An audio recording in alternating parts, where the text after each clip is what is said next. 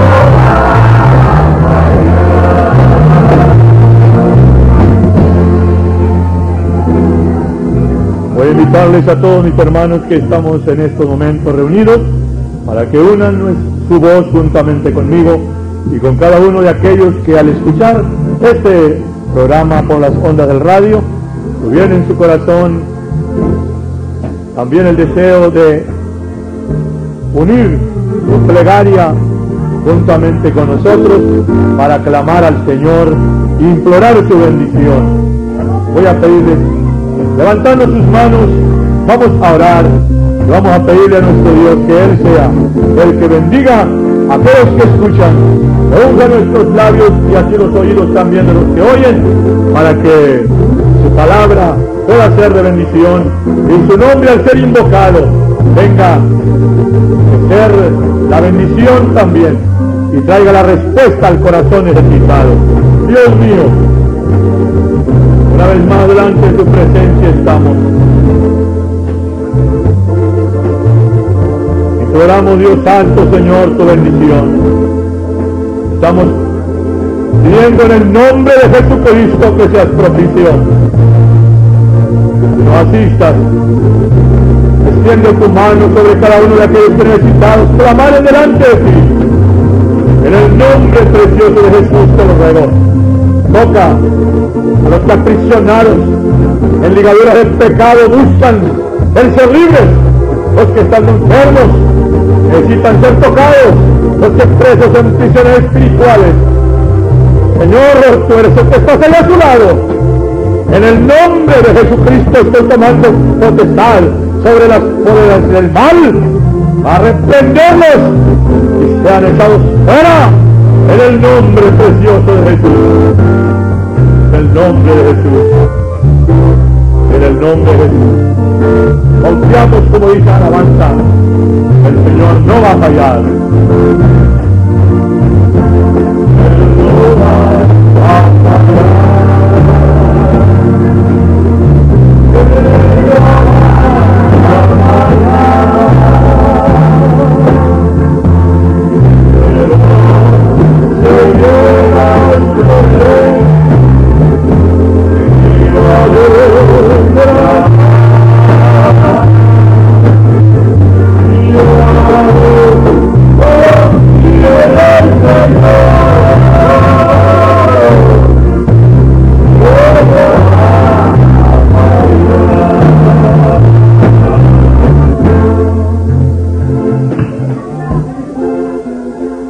Enseguida una porción de la palabra del Señor que quiero poner en vuestros oídos y que la encontramos en una parte, es una porción muy conocida, es en el capítulo 24 del Evangelio según San Mateo que nos dice de la siguiente manera, el Señor hablándole a sus discípulos que salidos se llegaron y le mostraron los edificios del templo y respondiéndoles él dijo, ¿veis todo esto? De cierto os digo que no será dejar aquí piedra sobre piedra, que no sea destruida.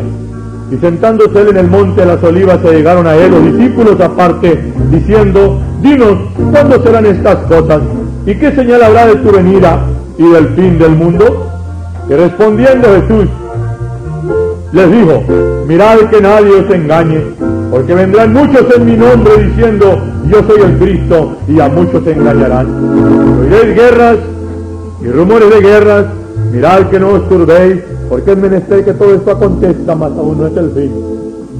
Porque se levantará nación contra nación y reino contra reino, y habrá pestilencias y hambres y terremotos por los lugares, y todas estas cosas principio de dolores. Entonces os entregarán para ser afligidos y os matarán, y seréis aborrecidos de todas las gentes por causa de mi nombre. Y muchos entonces serán escandalizados y se entregarán unos a otros unos a otros se aborrecerán. Y muchos falsos profetas se levantarán y engañarán a muchos y por haberse multiplicado la maldad, la caridad de muchos se resfriará.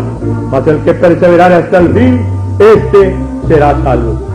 Y será predicado este evangelio del reino en testimonio o por testimonio a todos los gentiles y entonces vendrá el fin. Hemos insistido en una verdad innegable y esta es el tiempo es cumplido. El tiempo es cumplido. Cantamos un himno que dice el mundo no se da cuenta de lo que va a suceder. Y es una grande verdad, porque miramos con desesperación que las señales ya no solamente hablan, no solamente nos están hablando, sino que las cosas que están sucediendo a nuestro alrededor, alrededor del mundo entero, están gritando, están señalando, así como ese reloj que está aquí, a nuestro lado, y que está indicando la hora que es, así también el tiempo. El reloj de Dios está dando razón que el tiempo es cumplido y que falta muy poquito ya para que acontezca lo que para el pueblo de Dios es lo más sublime, lo que para quienes ahora vivimos ocupados en buscar el reino de Dios, el agradar al Señor, lo que viene es lo más maravilloso, porque podemos resumir nuestra, nuestra vida nuestro caminar con la expresión de, nuestro hermano Pablo que dijo que vivimos esperando aquella esperanza bienaventurada de la manifestación gloriosa del gran Dios y Salvador nuestro Jesucristo. David dijo en uno de sus salmos, hubiera yo desmayado. Y yo también digo en esta vez, una vez más, como dijo mi hermano el rey David, hubiera yo desmayado si no creyese que tengo de ver la bondad de Jehová en la tierra de los vivientes. La gloria de la iglesia, la gloria del pueblo del Señor es precisamente esa esperanza.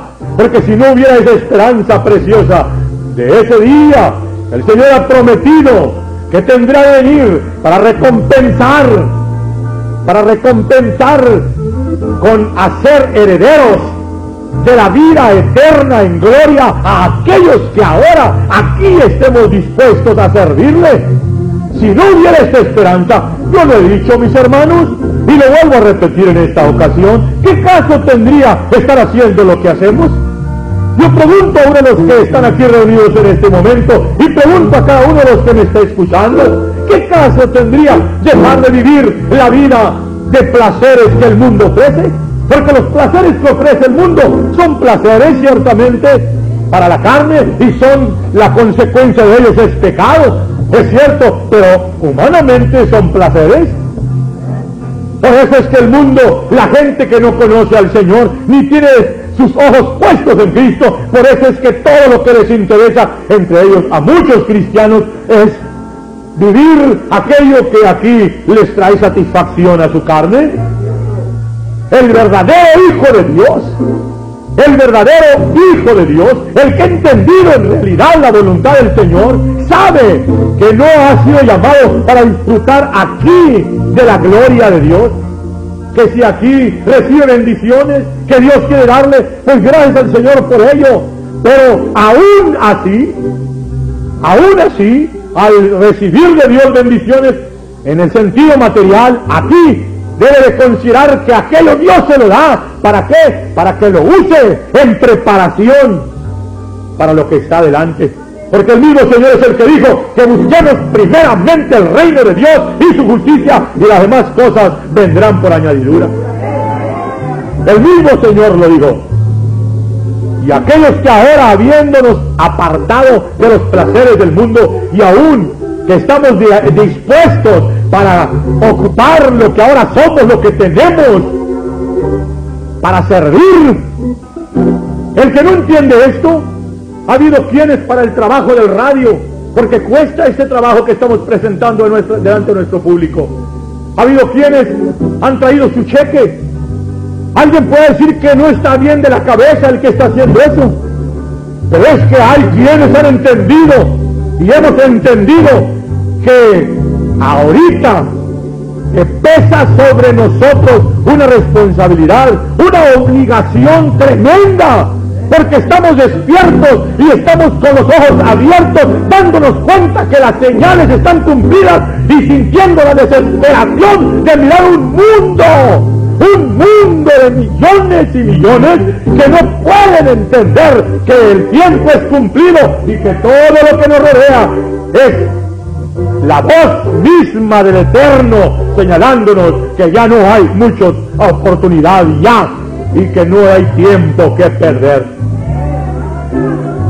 San Pablo dijo en cierta ocasión, ay de mí si no predicar el Evangelio. Y creo que ese ay de mí es el sentir que hay en cada uno de los que de veras le sirve al Señor. Y enfatizo esto, hermanos. Enfatizo esto, mis hermanos que me están escuchando. Empezando con los que estamos aquí en este momento reunidos. Enfatizo esto porque lo he repetido muchas veces, porque si alguna cosa está haciendo daño, ha hecho daño siempre al pueblo de Dios, es el tener las cosas que aquí lo hacen sentirse a gusto. A Israel Dios le dijo cuando salieron de Egipto, cuando salieron de la esclavitud,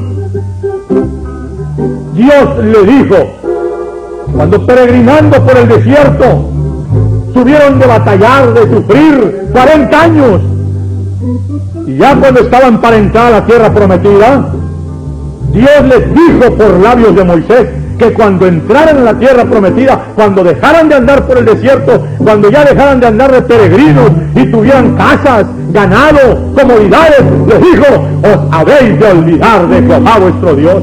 Y así como le dijo, se cumplió. Y cuando ya estaban acomodados, no levantaron sus ojos para bendecir al Señor, sino que se sintieron satisfechos y en su complacencia se olvidaron de Dios. Pero no nomás en Israel aconteció eso. Eso ha acontecido en el transcurso de todos los siglos en el pueblo de Dios, en la iglesia, en los últimos dos mil años. Y en estos lugares de la tierra donde nosotros vivimos, el mal de muchos cristianos, su ruina, es que todavía no ha llegado su pellejo el dolor de lo que otros han sufrido ya y que están sufriendo en otras partes del mundo. Quiero que me oigan, mis hermanos que están aquí, y quienes me están escuchando por medio de las ondas del radio, en estos días, en estos días hemos tenido contacto, hemos tenido de tener, de extenderles la mano y ayudarles a nuestros hermanos, no de allá de otro continente, sino de aquí cerquita nomás, al sur de las fronteras de nuestro México. Nuestros hermanos aquí de Centroamérica, que nos han dado razón, cómo han sido llevados al martirio y al suplicio, y algunos de ellos han tenido de ser muertos en estos días. Hemos platicado en estos días con nuestros hermanos que han salido huyendo, huyendo para salvar sus vidas. En estos días he platicado yo personalmente con ellos y he recibido el testimonio directamente de ellos dando razón, cómo han acribillado a sus pastores, cómo los han dejado muertos, bañados en su sangre ahí, enfrente del templo, en donde estaba presidiendo hermanos que no han querido negar al Señor. El testimonio en estos días pasados, en una congregación donde entraron los hombres armados queriendo obligar a los hermanos, empezando por el ministro, para que escupiera la Biblia, y que el que no lo hiciera, lo iban a matar. El, el ministro se asustó y les hizo caso y escupió la Biblia. Otro hermano, otra hermana y otro más, como el pastor lo hizo, la mayoría lo hicieron. Solamente una muchacha de 16 años no lo hizo. Y ahí delante de los demás que habían escupido el libro santo, entonces aquellos sacaron el arma y ahí le volaron los sesos. Estoy diciendo esto porque estoy hablando a un público que ha sido enseñado de que la iglesia en estos días está llamada para no sufrir. Porque se les ha enseñado que se va a ir en un rapto, porque es muy linda, porque, porque somos una bola de gente que, nos, que somos tan buenos, tan buenos muchachitos.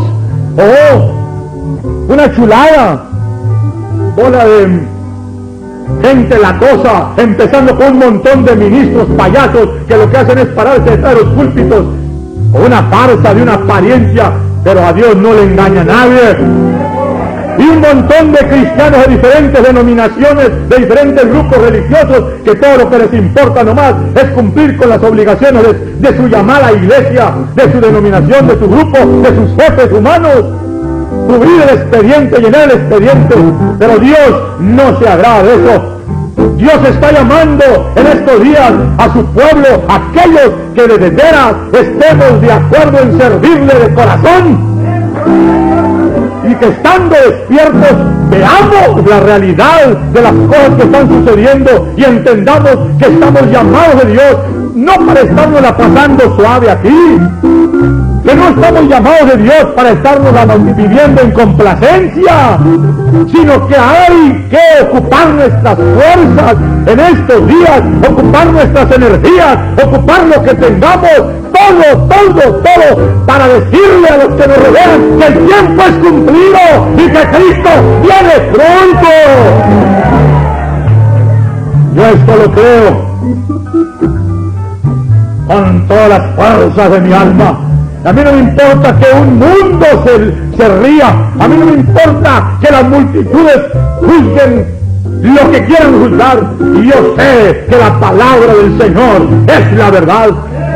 Mi Señor mismo lo dijo, el cielo y la tierra pasarán. Dijo, pero mis palabras no pasarán.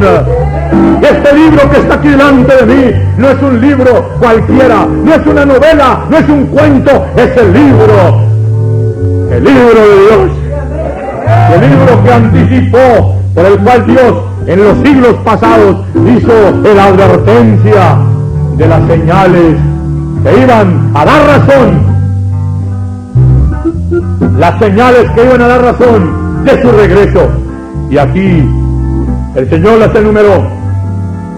El tiempo es breve para estar con ustedes, pero solamente así menciono de paso el Señor habló de guerras, rumores de guerras. En algún tiempo, en, este siglo, dos guerras mundiales ha habido. Delante de nuestros ojos están. La historia ya. Y se está esperando de un momento a otro la tercera, la última, en la que no habrá vencedores, en la que no nadie, nadie será victorioso, porque se sabe y está comprobado que las tremendas armas que los hombres tienen son capaces de barrer muchas veces, muchas veces, el total de la población que cubre la faz de la tierra. La ciencia, dijo el profeta Daniel en la antigüedad, por, la inspiración del Espíritu Santo, que la ciencia se habría de multiplicar. Nuestros abuelos, nuestros antepasados, no fueron más tontos que los sabios de ahorita. Pero es que llegó el tiempo y delante de nuestros ojos está la ciencia multiplicada. Increíble lo que los hombres han hecho. Increíble. Muchas veces nosotros acá entre la gente sencilla no se da cuenta. Y por eso es que no considera. Pero no porque no nos demos cuenta nosotros quiere decir que no está cumplido. Ahí está. Ahora, ¿qué diremos por la parte de la condición moral de la humanidad? ¿Cómo está ahorita? ¿Cómo está la corrupción? ¿Cómo está el desvío? ¿Cómo está, hermanos amados, amigos míos? Miren la situación del mundo. ¿En dónde hay ahorita un lugar en una, en una, en una parte de la tierra en donde se puede decir que están viviendo en una forma normal? No lo hay. Porque el diablo, el Dios de este siglo, trae loco al mundo, empezando con los grandes, con los que encabezan las naciones, y siguiendo con los más pequeños, en los barrios, en los pueblos, en los estados, en las diferentes razas ahorita. De comer no hay, pero miren, hay para las drogas, hay para el alcohol, hay para los vicios, hay para las desviaciones. Terrible. ¿Qué diremos por la parte económica? La muerte o, o la miseria. El hambre está matando. Las estadísticas señalan que cada 24 horas aproximadamente de 12 a 14 mil personas están muriendo de hambre en diferentes partes del mundo y en su mayoría niños. Muchos de mis hermanos que ahorita me escuchan, que tienen el privilegio de tener que comer, yo me, da, me da desesperación con muchos de los cristianos en estos días porque tienen bendición y no la aprecian no la aprecian. Pero ahí viene caminando eso. Y muchos de los que ahorita se pueden reír porque tienen el estómago lleno. Va a llegar el momento en que dije hace momentos, van a bramar porque las virtudes de los cielos serán conmovidas. En los días en que estamos viviendo hay una expectación tremenda. El impulso, el, los, las, las, preparaciones bélicas de, las, de los de las potencias del mundo han estado encendiéndose los ánimos, empezando con las superpotencias, Estados Unidos y la Unión Soviética, que ha estado viendo una amenaza que ha estado aumentando a cada día. Estados Unidos ha estado encendido, ha habido un cambio de rumbo. Y ahora inclusive se ha estado privando la ayuda a las multitudes de la ciudadanía del país que tiene necesidad de comer para tener dinero para hacer más armas. Esto no es un secreto. Lo saben todos los que me están oyendo, que es cierto. ¿Por qué? Esto es nada menos que el cumplimiento de la palabra del Señor, porque Dios es el que está obrando para que su palabra se cumpla, porque el tiempo es cumplido. Y la señal que he enfatizado de mi parte una y otra vez y otra vez y otra vez, y en esta vez una vez más vuelvo a decirlo, la higuera que ha brotado el pueblo esparcido, el pueblo judío, el pueblo escogido de Dios, del cual viene la salvación para la humanidad. Hace ya un buen número de años que regresó a la tierra, más de 30 años ya que está el Estado israelita establecido. Y la señal está ahí y se ha cumplido en ellos grande parte de la profecía, pero falta lo último y lo mayor todo está dando razón de que Cristo viene pronto. Cristo viene pronto. Los engañadores siguen engañando, los falsos, ¿cuántos? Engañando a las multitudes, entreteniendo a la gente con mentiras y así también controlando las mentes por millones. Pero en estos días el Señor es el que está hablando a los corazones y el Señor es el que está sacando en medio de esa Babilonia a sus hijos, a los que querramos servirle en espíritu y en verdad. Los que hemos conocido su nombre y entendido que la salvación no consiste en ningún grupo, en ninguna denominación, en ningún profeta, en ningún ministro, en ningún apóstol, en ningún hombre que diga o que digan que son representantes de Dios, porque la salvación solamente está en Jesucristo, nuestro Salvador y Dios. Él es el que tiene la vida y la muerte en sus manos. Y en el nombre de Él, en su nombre, en el nombre de Jesucristo. Ahí está la salvación y el perdón de los pecados. Si tú que me estás oyendo has invocado el nombre ya, agradece a Dios, pero si no lo has hecho, recuerda que el perdón de los pecados está en el arrepentimiento y en el bautismo en el nombre de Jesucristo. Dios os bendiga. Es una vez más mi oración y mi deseo.